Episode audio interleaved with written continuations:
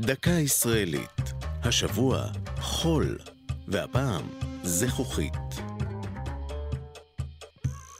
לפני 3,500 שנה גילו הקדמונים את סוד ייצור הזכוכית. בזכות גילוי שיטת ניפוח הזכוכית ושכלול השיטה, נפוץ כבר בתקופה הרומית הקדומה ייצור זכוכית לכלי קיבול, לחלונות, לפסיפסים ולכלי תאורה.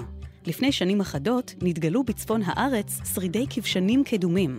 היה זה בחפירת רשות העתיקות במסגרת הקמת המסילה לרכבת העמק.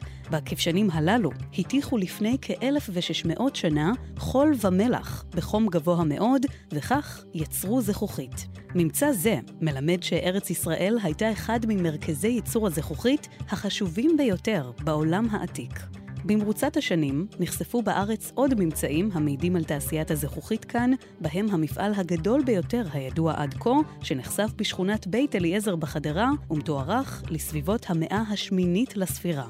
ובעת החדשה, כבר בסוף המאה ה-19, יזם הברון רוטשילד הקמת בית חרושת לייצור בקבוקי זכוכית ליקבי היין שיסד בזיכרון יעקב. אפשר לראות את המסגגה בחוף הכרמל, סמוך לקיבוץ נחשולים של היום. אולם המפעל נסגר וניטש, וכיום משמשת המסגגה כמוזיאון לתצוגות זכוכית מהעת העתיקה ועד היום. זו הייתה דקה ישראלית על חול וזכוכית. כתבה תום נשר, ייעוץ הדוקטור יעל גורין רוזן, עורך ליאור פרידמן.